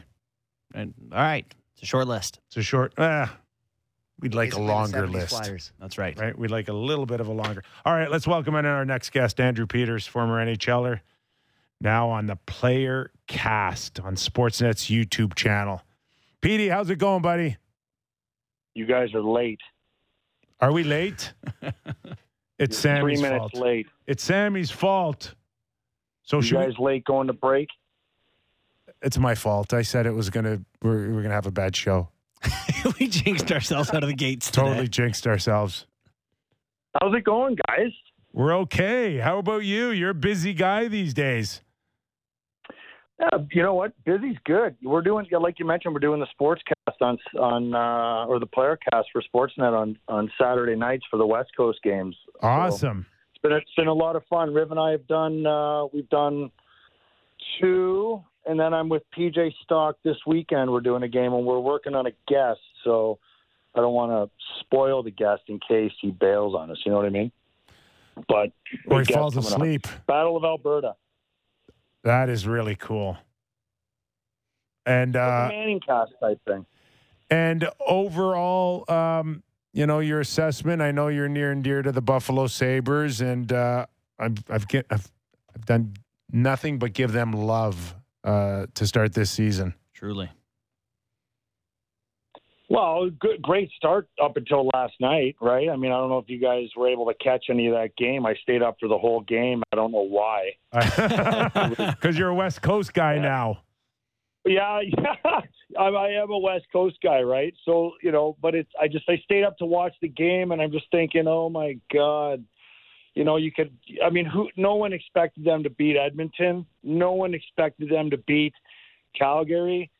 Uh, Vancouver's as fragile as they can get right now, or as they can be, with uh, Boudreau behind the bench there, and um, so I mean, I expected the Sabres to go two and two on this trip, and then they they end up going three and one. And I have to imagine Kyper that there was a little partying done after. Now I don't know anything. I know nothing, but I just I I know the league and I know the road trips and Yeah. I know the gaps in, in between Uh, games and I'm Might have been a, a rookie. saying- might have been a rookie dinner somewhere in the vicinity. not a bad place to do your rookie dinner. You know, you got Saturday night in Vancouver after Yeah. the game. You guys maybe fly out to Seattle, do dinner in Seattle Sunday night, practice Monday, play Tuesday, come home. That's a Yeah. it's the most ideal thing I could think of. And but then you anyway, know, you, I you- think that's you- what happened last night.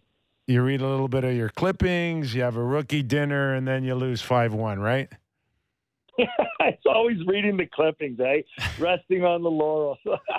God, I used to love reading the articles. And I and you know what? Here's the other thing. Any player that tells you they don't read the articles, they're lying. they say, I don't read. Hey, Kyper, how many of these guys in the league that say they don't have Twitter actually have Twitter? Oh my gosh. The guys that I played with, it's like uh, I don't read the newspapers, and it's like they can't go to the John without the Toronto Sun. You know? it's so true. It's so true. But anyway, the Sabres, man, I, I, I just, I don't know. Uh, t- like, I think that's what happened. I think you know a little bit of fun, which is totally excusable, right? Like you know what we're doing here. I just cut, I just cut sound for our podcast because all the fans here in Buffalo are, um, they want to just absolutely shred Casey Mittelstadt right now because he he didn't he didn't skate out of the zone hard enough, and the Sabres go in and they score to make it four two. Would have been Jack Quinn's first of the year, and then all of a sudden, you know, he's called offside and he was coming out of the zone kind of, you know, lazily or tired, if you want to call it that, and people just wanted him benched, and I don't know. I think it's a little soon for all that, but and nobody on the team was playing well, so you know. Anyway, So listen, uh, a big theme of our show in the last uh, hour and a half has been uh, the New York Yankees and some of the players saying that the the scrutiny's so so large there. It's it's not fun to be around. So clearly, the pressure of being in Buffalo is there. there's no pressure. There's no. Are you kidding me? Yeah, I I'm mean, kidding. I'm kidding. But it's funny Yeah, that you I- mentioned I- that about Ca- uh, Casey Mittelstadt. Well, I mean, it's not even so much the media as much as it is just like Social media. on social media. Yeah, it's it. You know, I got to tell you, man, it's like I, uh, everyone being having the the ability to have a a voice and an opinion. That's a dangerous thing for this world. But it, it as it pertains to sports, I look at it and I just think, man, like I like Borny, I couldn't even imagine what it would be like in your dad's era if they had social media. My God, you know, Yeah. like uh, it's but it's what it is. It's just people on social media that that are are disappointed in in how their star players play, right? So I don't know. Yeah, no, there's some there's some luxury in not knowing what everyone on earth thinks. I'll tell you that much. Um, how, how sustainable is this uh, Sabres start here? Like looking at it right now, you know they're they're four and two, six sixty seven winning percentage. Is this a team you think that's going to make the playoffs, contend for playoffs? Uh, Is it? They, they look like the real deal from where we sit. What have you seen? Well, they're fast, man. They are fast and they stretch out the rank and you know, they have a lot of skill and I think I think if I'm if I'm if I'm an opposing team and I'm thinking about how to go in and play the Sabres, it's it's I want to play them hard and physical. They're not the most physical team, but they have a lot of speed. So I mean, their speed and skill might might uh, might be able to to with, withstand that kind of game. But are they going to make the playoffs? This is going to be a real test for them. They have three games here in the next five or six days coming off this road trip, and then they have a really tough November. So, you know, like I, I think it was Elliotte Friedman that has the deadline of American Thanksgiving as being a, a cutoff date for, for whether or not teams are are really looking like they can get in or not. So that's going to be the telltale. The end of November, the month of November is huge for every team, and you know I just I, I look at their schedule and I, I think they've got some games coming up against teams that are very winnable, but who, like who would have thought Chicago would be four and two? You know, like Montreal, who knows what they really are? They're they're Arizona. Uh, you know, pounded Columbus the other day. They beat the Leafs. So I mean, there are no easy games in this league anymore. So it's uh, it's going to be interesting. I think making the playoffs this year in the East, especially guys. I don't know how you feel, is going to be extremely difficult, even for the good teams. Because I think you look at teams are are a lot better. Ottawa's better. Detroit's better. Um, you know, Buffalo's better. So there's three teams right there that are are looking to maybe surprise some some other teams. And where do these other teams fit and fall in? The Leafs, Tampa Bay. They're you know they're on the outside looking in. I know it's early, but I mean, who knows how good these other teams have gotten over the, over the last uh, six eight months. See, I, uh, we just had a dis- discussion on uh, big in the NHL and how important is it anymore. I, I look at Buffalo and I'm watching uh, Alex Tuch and uh, Tage uh, Thompson. Thompson skating around like he's Mario Lemieux the other night in, in Vancouver, and I'm like, yeah, big and strong still works in this league. You know, I, I think it does. I think more so now than ever. I don't even think you have to be tough. I think you just have to be big and strong because no one fights anymore. Um, it's it's it's really a. a I mean, the, I, even in the last four years, I feel like the game has changed so drastically. Less hitting, um, you know, a lot more stretching out, a lot more speed and skating, and I, I guess that's where everyone wanted the game to go, and and we're there. Like, look at the scores, but big and strong. Look at Nichushkin. Look, uh, Nichushkin in uh, in Colorado, leading the league. Four, yeah, look at the Robertson kid from Dallas. Like all these big guys. I mean, it's it, you know, I, I just you don't have to be. It's not about in, intimidation as much as it is just using you know your your brute size, strength, and force. And that's why I think Tage Thompson will maybe continue to be you know a, a really good player. Is I think his size plays a huge role in it. Huge role in it. Tuch, same thing as you mentioned. So. Well, I like I like the big players, man. Who, look who's the the six eight guy from Detroit that's getting all this press. Wait, you know, till, I mean, they're wait till he figures out how big and strong he can be. He's Oh. like a puppy.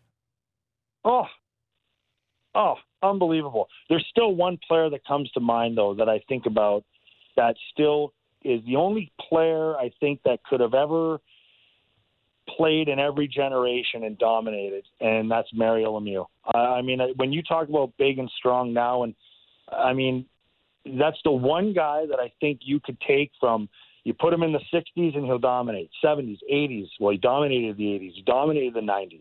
You know, you put him in today's game, and he's he might even have more points. Oh my You know, gosh. so Yeah. could you imagine?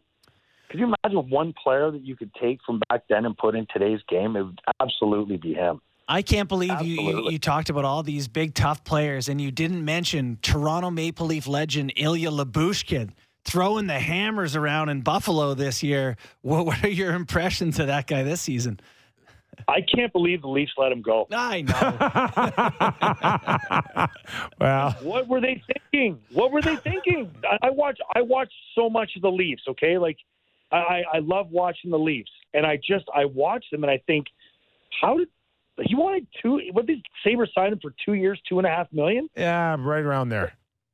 Oh, why did they let this guy go? That could be one of the best signings the Sabres have made in the last 10 years when it comes to free agency. Sammy, are you Like- okay?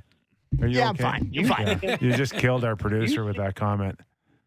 Oh well, listen, and and I, you know, like the Leafs never should have let Mikheyev go. You know, like there's another guy. I mean, I would have, I would have moved Nylander just to have the cap space for Lyubushkin and Mikheyev, and you might have even had a little bit of money left over for another I don't even know what six. That's six, seven million. That's no, it's two players right there for the price of one. And uh, that's I I would have done that. I love Nylander. I just think you need more players like those two guys on that roster. That hit on uh, Holloway in Edmonton may have been uh, one of the best hits I've ever seen. I mean, it's you it's, it's up there with anything I've seen or felt. and it was clean. That was the thing. Like you don't even have to look at that and wonder. That was as clean and textbook as it gets.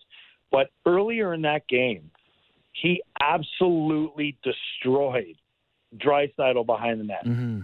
Draisaitl came behind the net and he was shorthanded, and he left his post and just went and ran at him and buried him. And he had the puck. It was a clean hit, and then boom, got right back into position. It was it was so fast. I don't think Draisaitl expected him to leave and go hit him. Like I think Right. he just thought he was going to let him stay to the outside, and then boom, Lyubushkin just closed on him, killed him, and then got right back in position. I was like, oh my god. Hey, tell Toronto Like, fans he's turning pucks over or something, though. Is he doing something just- bad? Yeah, No, leave the leave No. our, our fans with something positive that is I- I negative can't- about Lyubushkin, please. hey, hey, Punches Is puppies. there look is are, is the talk up there? I mean, I heard you guys talking the other day about um, um, putting the the physicality back in the lineup in Winnipeg, but how much, um, I guess, spotlight is on Sheldon Keefe right now?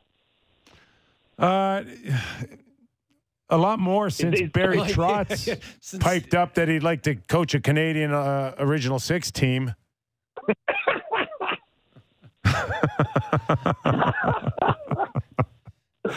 Like, like, what do you think Sheldon Keefe is thinking when he hears that? Oh, know? yeah. Yeah. Like, oh yeah, my thanks, God. Barry. Doing the Job from Arrested Development. I'm, I'm Yes. I, you know, Well, who, I, go ahead. yeah, I was just going to say that, uh, like, there's there's no way Barry just throws that out without thinking that he's going to, uh, you know, not create a, a hornet's nest. I well, I mean, I got to imagine the Leafs are just wound super tight right now, and not just during the season here with you know their record and losing to Arizona and Montreal first game of the year. I'm just saying, like with the expectations of the team in the last few years, like isn't Dubas up for a deal? He's he's rolling the year without a contract, isn't he? Yes, he is. Yep. Yeah. See, I wonder who has the bigger spotlight on him. Is it Keefe or Dubas? You know, like because I just mentioned two players that they let walk that I think could have been super valuable to that Leaf team this year: Lyubushkin and Mikheyev. So I don't know. It's it's interesting. I, I I like what they've done there. I think this is the the best roster they've had, top to bottom, in years. And I like that Samsonov pickup. He could be a sneaky. uh Sneaky find He's, in net, he's but heading in that right in that direction. He's had a history of all good starts uh, throughout his uh, early career in the National Hockey League, uh, but he's he's answered the bell. he's he's big and he's at that age where this is the age where goalies either start to take off with that trajectory, right? What is he, 25, Yeah. 26? 25, yeah. Like? Yeah. Yeah, he's right in there. So, I mean, yeah. Just starting out. it's a good pickup. Speaking of wonder where the goaltenders, Heat- you think the where the Heat- Sabres pick one up or they they stick with Anderson and Comrie for the year? Anderson looks like he's 25. Comrie looked like he was 55 last night. But again, you know, like the team didn't really help him in front of him. So, you know, we're going to, he, he looked unbelievable in Edmonton. What- I what- mean, he stopped a ton of shots. And What's that? yeah, I'm just saying that. Uh, I mean, it's not a. I'm not earth shattering anything here when I say that if they can get any consistent goaltending, uh, they're going to be right there in the thick of things. But in all honesty, I mean, 32 teams can say the same thing, right? You just need steady goaltending. And it, we're at that era now where you don't have to stand on your head. You just make the saves that you're supposed to and you pull a Kuemper. Not even that valuable Well, to keep. I hear you, and I'm I'm if I'm Kevyn Adams, uh, general manager of the Sabres, I'm calling uh, Vancouver, and because you know now they should be thinking about Connor Bedard, the North Vancouver kid, and getting the best odds to draft him. I would be calling them and saying, "What do you want for Bo Horvat? UFA, We have tons of young prospects. We got this Matt Savoie kid here, who's a who's a Vancouver kid or a Western kid. I would I'd be I'd be going starting to try to you know load up my roster with uh, with uh, with some of these players that are are coming available because the Sabres don't want to miss a beat, right? They don't want to they they you know they want to keep their head above water here, and they need some more veteran players. They might even actually replace Ryan O'Reilly with a guy like Bo Horvat. There you go. Hey, Petey, thanks for doing this, pal. Uh, was great to be on with you guys. Thanks for having me. All right. Good luck with Andrew the show. Peters. Yeah, good luck with the show. Yeah, thanks, guys. Yeah. We'll we'll, uh, we'll chat with you soon. Okay, man. Thanks. Player cast. Yes. Remember when you, tr- you Can and I tried to uh, do that? Can you tape it? Uh, don't ask me too many questions. You can go on YouTube and find it. It's on there. It's on Oh, there. Okay. You can go I- back and watch it. Yeah. I, I almost, see. I almost fell in my chair when he said about Nylander and Mikheyev and Lyubushkin. I almost fell Yeah, in my you don't have to agree with everything your guests think. I'm I'm liking Willie. I've got no issues with Willie Nylander to start the season. He's looked by far the I best mean, he's ever looked for the yeah. first seven games. You he is the he is that guy where you know some guys and I played with Mats Sundin where I know he's working hard and, and really trying. Yeah. But but you know whether it's a bigger man who skates and Mario went through the same thing where it's like he's not trying. It's like no, he's he's trying. Yeah. But big guys And kind sometimes smooth. it doesn't it doesn't look like uh, Yeah. they're pushing. With Willie, I, I I can see when he's Oh, yeah? got it and when Yeah. he doesn't have it. For when sure. he's gone, he's gone, right? It's the most relevant clip in this It's show. the we can play it every day. And he can't hide when he's not trying. You know, we get uh, these reports from Sportlogiq, and you know, you can see the top players in the league in a lot of different categories. Willie is the one guy on the Leafs who shows up in almost all the categories: slot shots, cycle chances, you know, inner slot shots, forecheck chances. He's all over it. Him and Tavares.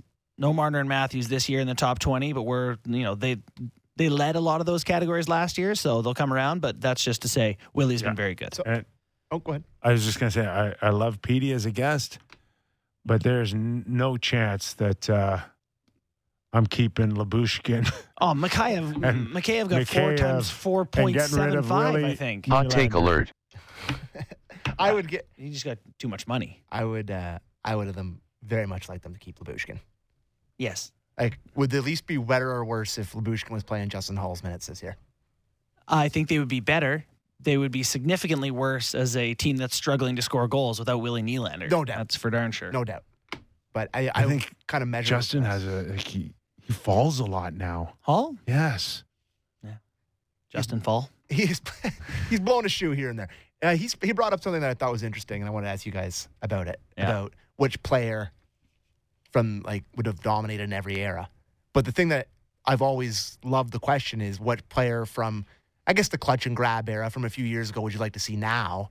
And the one that I always come back to is Kariya. Yeah, that Right? seems to be the consensus pick. Is that the one or Forsberg? Someone who just got trucked a few times. What about Eric Lindros if you couldn't hook and hold him? I know he's everyone thinks you, you go to the small guys, but Oh, my it might be Eric Lindros. He had that window where he was The most exciting player Like- in the history of the game. Imagine him now. The, the, the best five tool NHL player in the history of the game. Love that. Yeah, I can see that for sure. Bo Jackson out there just you could skate, gigantic, Like shoot a- it. Like watching a linebacker on skates. I remember when he used to play the Leafs, and when like I was a He- kid, I was like, "What? What is this?" The first time I played against him, his he took three strides, and I needed like safety goggles so the chips off the ice Yeah, would digging not down to come in my eyes. Yeah. he's digging. Like I was looking for you know some, I needed goggles or something. Yeah, he he flew, huh? Oh my god! And there'd be like there'd be like a a divot in the ice, and it would have been from his two steps. Would you say he had some ill temper or no? Because Yeah, he usually got he usually got pretty mad out there. yeah, he, he got mad once in a while. He he had a he had a good streak in him for sure. But Uh, I mean, good enough back then where you didn't mess with him. That's Right. for sure. Okay, I got two things on my list that I want to talk about to make sure we get in. Hmm. One of them is I got a message when we were talking about Barry Trotz and Sheldon Keefe, which, by the way, the Leafs are four and three. They were very, very good last year. you know, I don't think it's happening myself. But they said, is Barry Trotz even the solution if he didn't have Sheldon Keefe? Because Trotz is a defense only guy, right? That's the Islanders, kept everything to the outside defense, defense, defense. This Leafs team not scoring this year in big games in game sevens in the playoffs. They have trouble scoring. The, the scoring goes away. The team is not bad defensively. Is Trotz even the answer if you wanted one? I I wouldn't get caught up in in that stereotype of he's just going to come in and shut these guys down and Right. and uh, and try to win games two one. He is the third winningest coach. He's got two Jack Adams, a Stanley Cup. He is regarded as one of the best So coaches. you're not you're saying he's not just trapping it up out he there. is going to cost you between five and six million dollars per, and he sits at the top of the mountain right now. You know, we had Barry Trotz on a radio show like two years ago, and I asked him, Are you more likely to, you know, want to coach a certain way and ask your players to fit that system or to look at your roster and then to develop a way to play around the tools you have? And he said that over his years, he coached in was it Nashville, the Islanders, Washington. He said they did entirely different forechecks with with each team because he looked at the roster and tried to utilize their tools. We think of Barry as a defense only coach because he had the Islanders who had Matt Barzal and Matt Barzal. You know, Yeah. like he's a defensive coach because he had to play to his team's strengths. They had good D and goaltending. So I'm not sure that he would do the I- same with the Leafs if he had If them, uh, hypothetically. To if me, I'm and, yeah, go ahead. Well, I was just gonna say, to me, it's more about the statement of what it would mean for Dubas to potentially get rid of his best buddy that he's had at every level he's ever been the general manager of. That would be a bigger message than honestly, honestly, maybe anyone you could bring in. But to couple that with Trotz, to me, I don't think it's about the system as much. Obviously, it is about what how he's going to coach, but just the message that sends before he ever even steps on the ice with the team to these guys would be incredibly valuable. If Which you're is, I do will it. slit my own friend's Yeah, throat. like, yes, like to I get will- to the Stanley yeah, Cup. that's You're mean. you're It's your- included in that. your move. Well, But I don't think it's. I, listen, I'm not doing this. I'm not firing the coach. I. You're like you said, it's so It's- early here, but this is looming now. It's This that- is- It's relevant it's- for talk it's- radio. if it gets to any scenario, I believe it'll have to come from above, Above oh Kyle. above Kyle. So either Brendan or the board of governors. That's that's who's left. Yeah. Gives Kyle the old saying: Do we have to fire one person or do we have to fire two here? Just one's fine. Just one. And because I don't believe for one second that it's even contemplated in Kyle Dubas's head Yeah. right now that he might have to let I don't either. Sheldon go. I actually was thinking about it during the show. I wonder if Sheldon or if Kyle wouldn't won't come out at some point. I don't know when the next time he's supposed to talk and just say it ain't happening. We're not firing the coach. I give him a vote of confidence. vote of confidence Uh, sometimes no. goes the other way. I'm telling you right now that even if he said it, It wouldn't mean anything. wouldn't mean anything and we wouldn't believe him. If those words are going to be uttered out of anybody's mouth, we're going to have to hear from Brendan Shanahan for the first time this season. Yeah. Why do they not talk? Why do we never hear from these guys? Um, Bre- Brendan says it, then you know it's true. yeah. Kyle says it, who's uh, who couldn't get an extension on his deal. No, I mean, again, I've told many stories about working with these guys, but I've seen them at odds with one, one another. And I wonder if a part of Kyle wouldn't see separating from Sheldon as like, I am willing to work with other people. I am able to work with other mm-hmm. people. I don't think so in the end. They are buddies, but They're think about how much you're in touch. incredibly close. Think how much a GM and a head coach are in touch. It's constant. Who's coming up? Who's coming down? Who's in my lineup? I What's practice lineup? I would almost go so opposite here. And I believe, and you know Kyle better than me. A lot of people probably do. But my perception of Kyle is he might go down the ship before he fires his buddy. Yeah, that's when No, you br- when, so. when you brought up the thing. It's like it's either two or I- I- one. Maybe he I- says two. I think I, I don't think, think so. he'd go. Listen, he's my guy. I believe in him. You want to fire him? You fire me too. And I would bet that Kyle would have enough confidence to think that you don't want me. I'm going. I'll, I'll find a job tomorrow. Well, that's one of the reasons it's more likely to happen is that he doesn't have the contract. He hasn't been shown the Yes. confidence. He may be looking for a fresh start Yes. anyway and frustrated with it all. So it's an easy spot to be like, I'm going down with my guy here. And, you know, you get all the virtue points that come with that. I would. I, I, I, in all honesty, I, I don't know if he's got a rep or he's got somebody making calls for him, but you've got no contract. You don't think Kyle has either direct or indirectly covering his tracks here? The problem is no GM talks to you and says, We'd like you to have my job. So you have to have him talking to people above GMs. Yeah, that happens. What do you mean? Well, you talk to You talk to GM, they say. Oh, you think so? Oh yeah, you can get to ownership groups. Yeah. Yeah, you can sit there and say, "I got a young hot executive." Um, you're looking at, you know, what's your Do situation? you have Would you make WhatsApp? I don't think we should text over Uh, direct messaging. uh, you know, ch- come check with, with me in February or March or April, and uh, you know, we'll we'll watch your situation. You watch ours. Yeah. Like, don't be a fool to think that doesn't happen. Interesting. I love it. Game of Thrones. do you, Um, do you yeah. want to hear uh, what Patrik Allvin had to say about his head coach? As long as we get to Yeah, talk about he- Mullet Arena he before was- the show's Oh. over. He was asked, right? Yeah. Patrick, this is from Brendan Batchelor on Twitter, who is the play-by-play voice of the Canucks on 650. He tweeted this out that uh, Patrik Allvin, when asked about whether Bruce Boudreau has full support, we're working very tight together here. That's not a yes. We're working close. We're trying to find solutions. At the end of the day, we're going to start winning hockey games. That's the bottom line. Yeah. Did he say with or without Bruce? More, more Allvin. Yeah, the coaching staff from day one. We have a good communication. We're working together, and we're going to find a way out of this.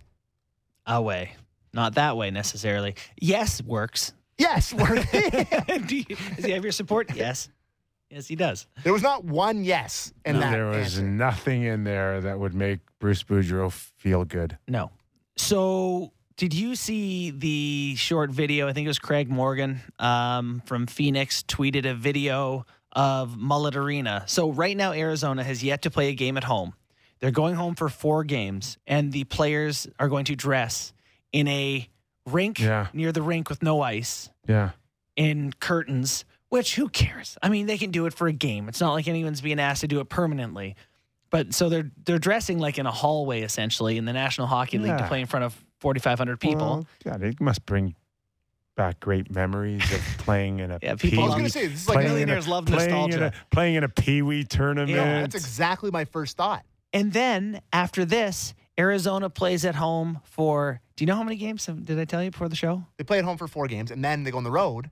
Oh, sorry, they go uh, yeah, Yeah. on the road for not four games, not five games, uh, 14 games.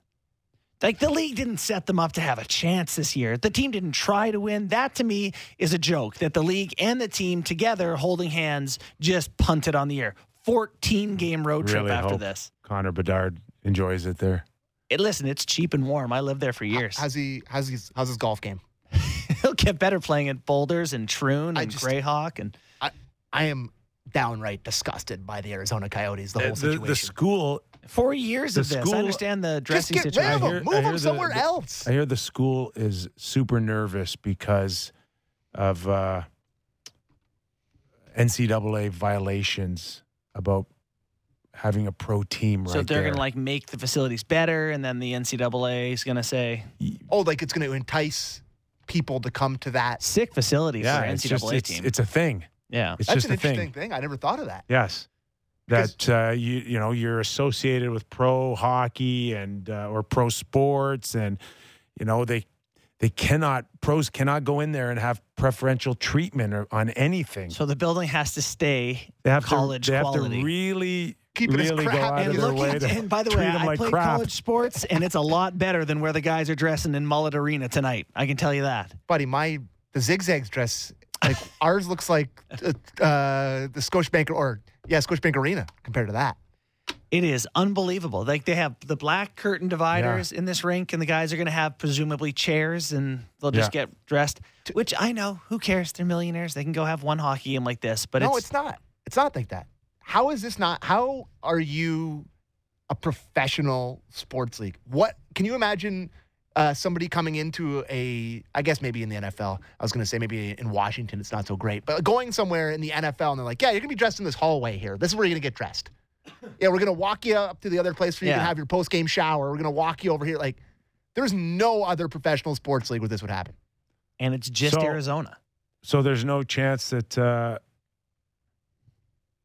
a year, uh, two years from now, when Auston's touring around, Oh my god! he's it's it's going to be uh, an impressive thing for him. I, I think there's actually a point here, Kyper, where there's no vindication for Arizona. Like if they won the cup in eight years from now in their new arena in Tempe, like I, maybe that validates all of this. Maybe, and maybe not. Does this not guarantee he's not going there in two years? Oh, he's not going to Arizona. No chance. No, LA? Yeah, the, yeah, the LA's the the LA? worry. What if Arizona gets Bedard? They get a bajillion picks. They have another tank year. They get another first overall No, pick. he stays. He stays He stays. regardless. after the Leafs trade three first round Um, picks for you Dumba and He- Chychrun. And Patrick Kane. He he, Patrick he stays on a short term deal. yeah, three. Right. maybe two.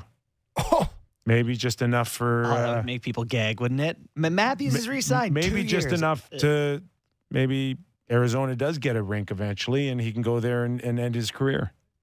Yeah, I like what you're doing here. Really Hmm. riling up the people here. I, maybe they should just move the goddamn team. How about that?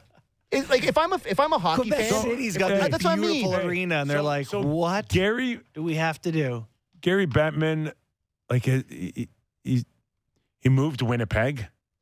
They got a team back. Mhm. Uh, he moved. Uh, who else got, uh, moved and got a team back? I don't know that anyone else got it back. Did they? Quebec City lost their team once upon a time there. Who else has he moved? Colorado. Hasn't moved a lot, but he's moved No. on somebody else. Has he not?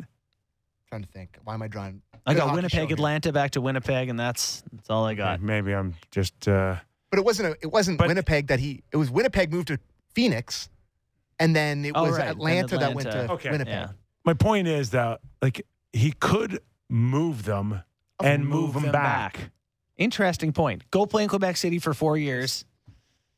Yeah. Or just Why do they do that? That makes sense. I don't know. It just it's it sickens me that it's a professional league, the team that the my favorite sport, and I have to have like I know they're millionaires. I It doesn't think matter. I played in San Jose and Tampa Bay. They had those goofy Ranks Cow Palace, I think, Yeah, was that's what one called, of yeah. them. that was that was San oh Jose. my god! Wasn't I'm it? like Or was that Tampa? pulling straw out of my hockey pants. I'm like, oh, they had the circus here yesterday. It's also, This it's also will be a not 1980. Yeah, anymore. yeah. But this will be a story those teams tell. Like we played in Arizona, we played in Tempe, Arizona. They had a team, and you know there was we dressed in Oh, chairs. another like team it- that got moved back was the Minnesota. Minnesota. Thank you. They went to Dallas Yes. and then they and then That's they right. expanded back. To Dallas. So to he's done it twice. Minnesota and Minnesota got one back. They, they'll get one back. Just get it back when it's in good shape. And I played in Minnesota uh, when it was the North Stars, and they played in that goofy building that had no rhyme or reason on what the color of the seats were. Really? And it was half empty. and I get dizzy looking up in the stands. And look at them now. They they love their hockey. Yeah. Oh, it's a great place to play hockey, And it's Minnesota's healthy. A great, great situation in general. Arizona could get there. Ah, it's tough. And, you know, it's just fans are so beaten down by this. They might have been better off going somewhere else and coming back because this is it's, it's some sort of public humiliation or something. Oh my god, I, I- I didn't even read this because I'm starting to like just ignore your um your your uh, lineup sheet. Yeah. But like Kyle Clifford's on IR. What- where did that come from? I don't even fell down. He fell down. Wow. Yeah, IR. All right. Thanks for reading my lineup, Kip. Appreciate it. Yeah, bud. no Johnny problem. journalist. It took don't even me read it. two hours. took me two hours. Hey, you know what? I don't think the show sucked No, it was good. as bad as I thought it would. the weather's still bad, Medium suckage. but today was actually fun. I had a good time. Okay, our thanks to Garry Galley, Scott Hartnell, Andrew Peters, and all of you who I hope agree with me this show didn't suck. I'm Nick Kypreos for Justin Bourne. We're back tomorrow. Tee up San Jose and the Toronto Maple Leafs. Have a great night, everybody.